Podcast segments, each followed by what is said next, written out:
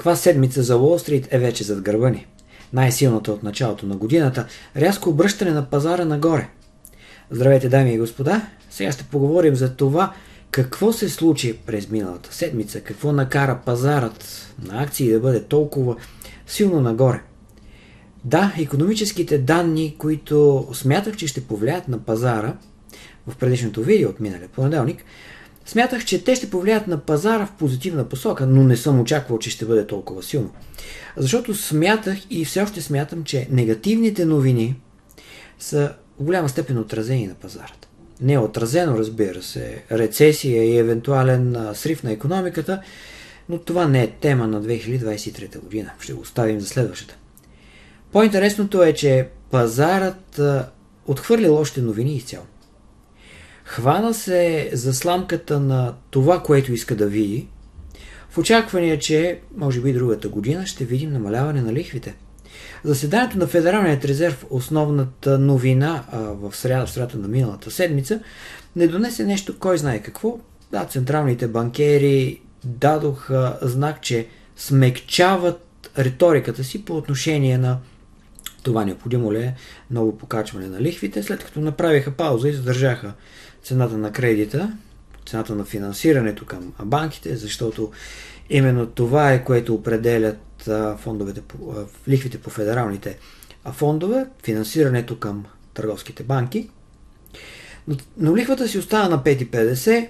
Важното е, че пазарът на облигации, именно реалните пазарните лихви, бяха тези, които паднаха значително.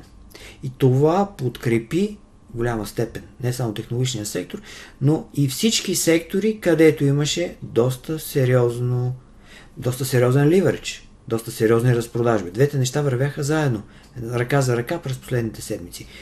Този растеж, който а, виждахме на доходността на облигациите, доведе до най-слабо представяне именно на такива сектори, на най-задлъжнелите, на тези, които изпитват най-голям и имат най-голям ливърич, тези, които изпитват големият шок от лихвеното повишение включително и ритейл секторът.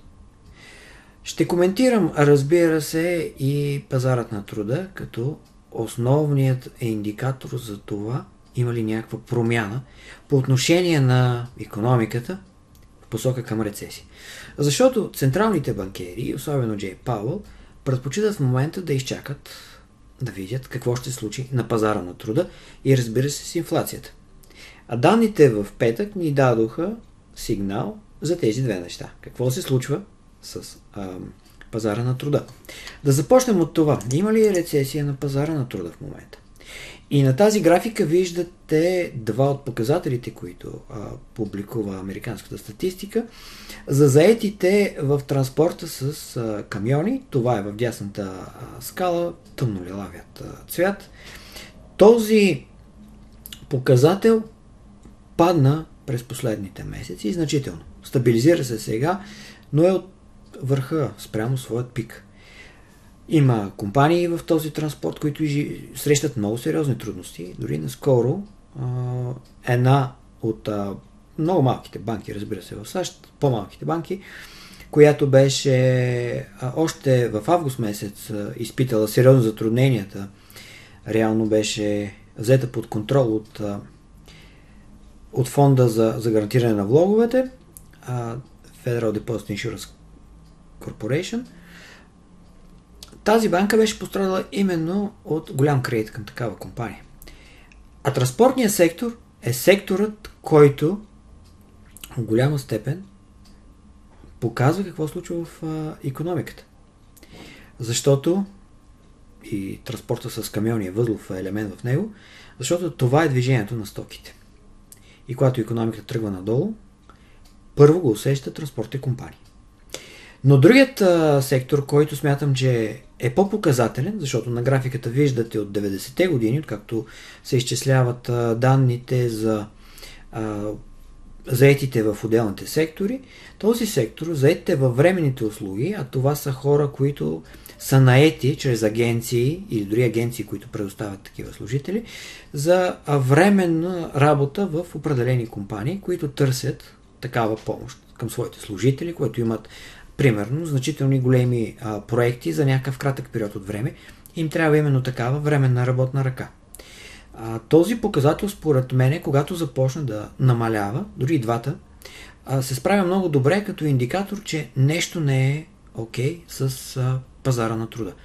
Защото когато компаниите срещат, примерно, затруднения, по-малко поръчки, естествено, че те първо ще се откажат от такъв тип временна работа и ще използват своите човешки ресурси на максимум.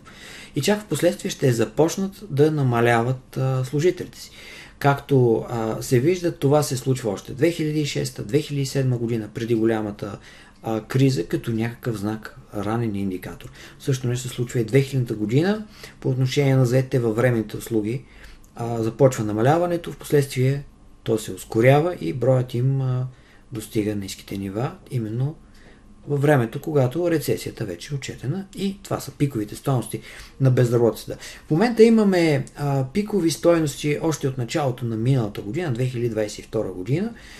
Нещата обаче като позитивна новина е, че и в двата показателя за заетостта нещата се стабилизират. Тоест нямаме тази вълна на още по-силно намаление в използването и на работещи в транспортния сектор, транспорта с камиони и на заетите в а, временните услуги, но определено може да кажем, че това, тази тенденция е ранния знак, че економиката и пазара на труда вече влизат в а, период, в който би трябвало да започне да се усеща ефектът върху останалите сектори. Но това не се случва навсякъде. Вижте а, една графика от от преди Втората световна война, от 1939 година, на заетите в строителството. А, техният брой е абсолютно рекорден.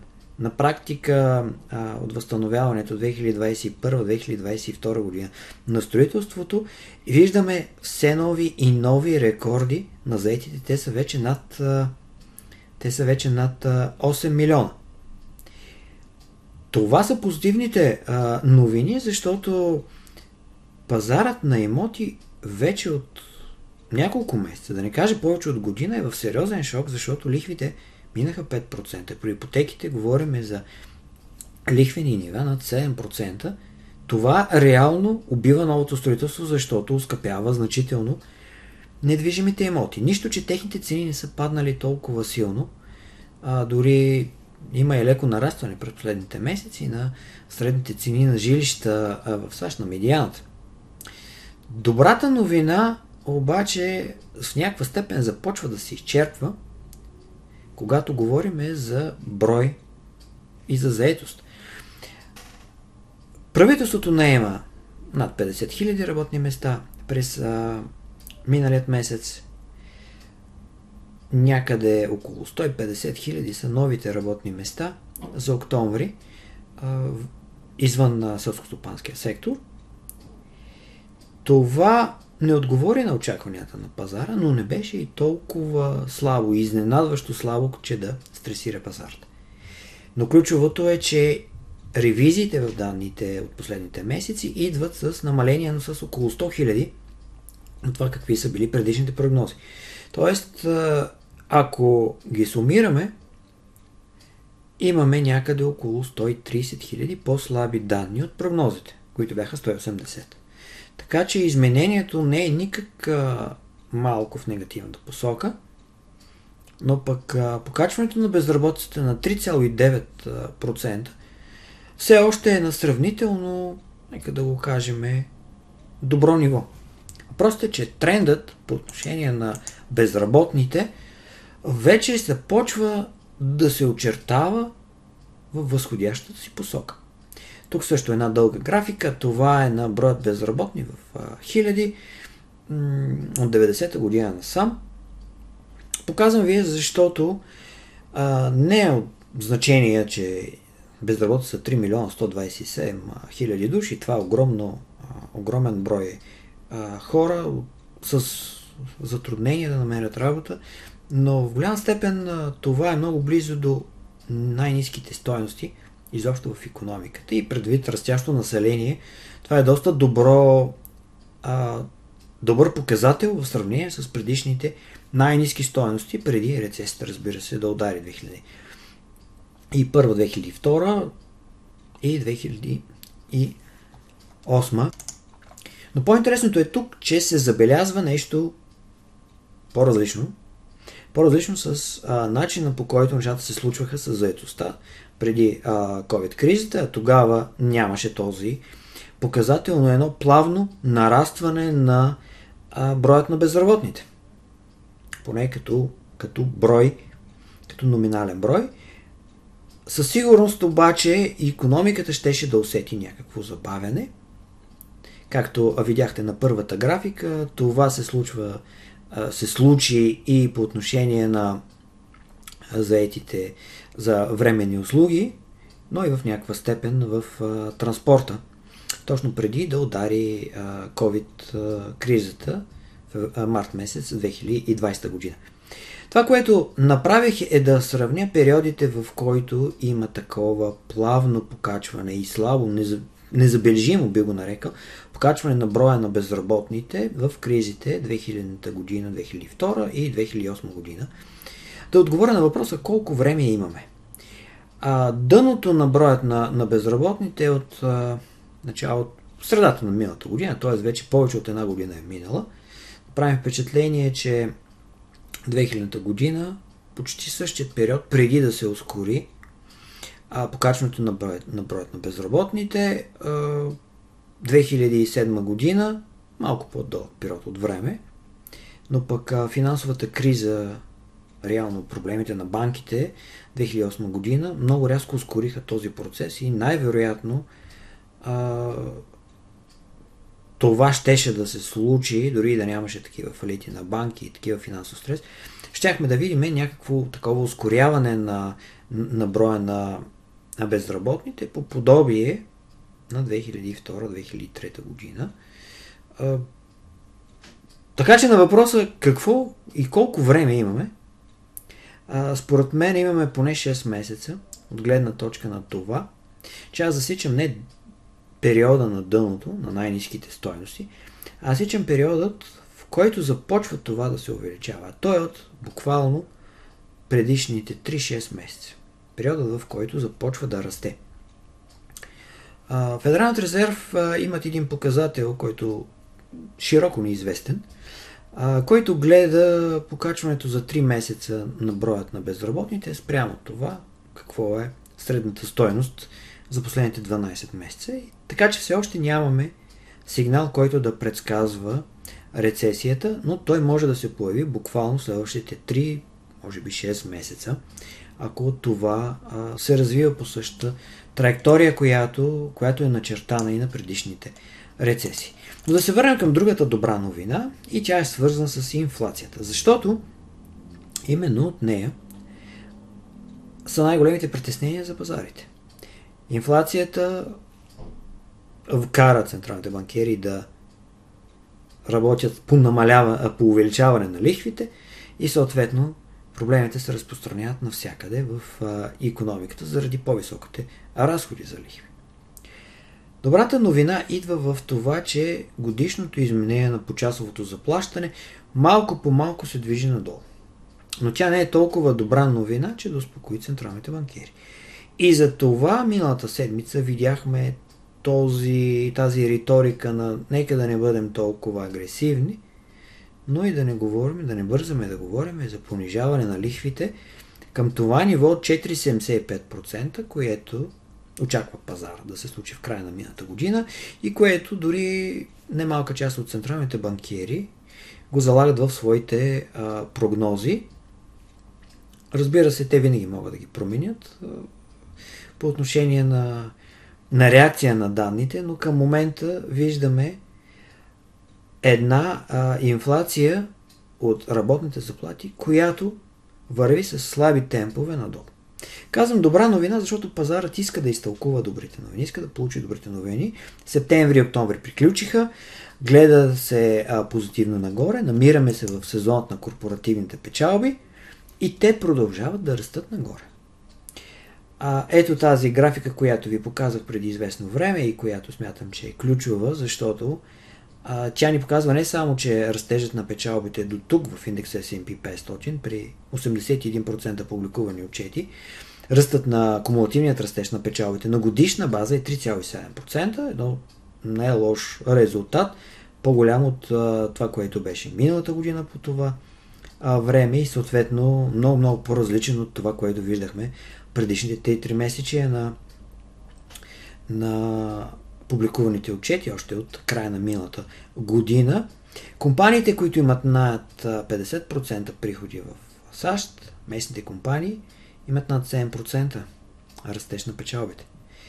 Разбира се, основната причина за по-слабият резултат на тези, които работят извън САЩ са, както и миналия път ви споменах, компаниите, основно фармацията плюс петролният сектор, разбира се, където има едно от най-големите намаления на годишна база, но пък прогнозите, за които са позитивни за следващата за следващите три месечи, добиват на минерални суровини, на материали, разбира се, също голям фактор, който тежи на, на кумулативното изменение на печалбите в индекса S&P 500. Така че миналата седмица видяхме най-накрая позитивните отчети, данните, които компаниите дават, реакция на пазара на данните, които компаниите дават през седмицата, да бъде съпоставим с това, което е исторически погледнато през последните години. Тоест, компанията бие а, прогнозите, нейната акция е нагоре. Седмица по-рано виждахме точно обратното. Няма значение дали компанията бие резултатите или се представя слабо, и двете акции, и двата типа акции са наказани от пазар. Дали това означава, че пазарът сменя своята визия, настройва се позитивно, или все пак сме виждали само шорт сквиз? Мисля, че си отговорихте вече на този въпрос.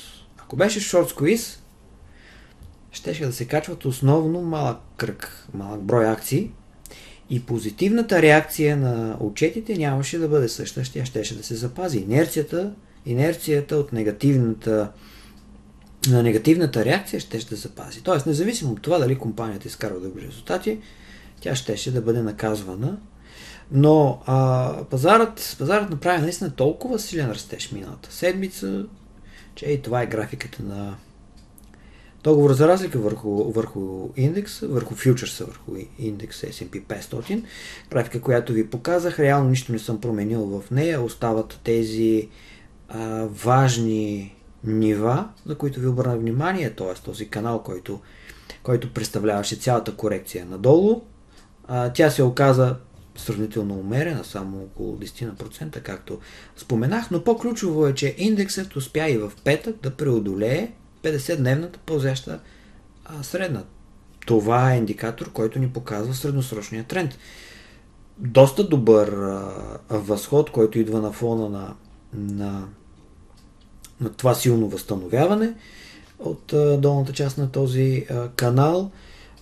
Индикаторите като RSI и MACD се обръщат така позитивно. Те го бяха направили още миналата седмица и въпреки, че тогава не виждах дивергенция, тя все още няма това разминаване между индекса MACD, което да бъде такъв силен знак за достигане на, на дъното и по-скоро говорихме за едно такова провеждане на плавна, плавна корекция.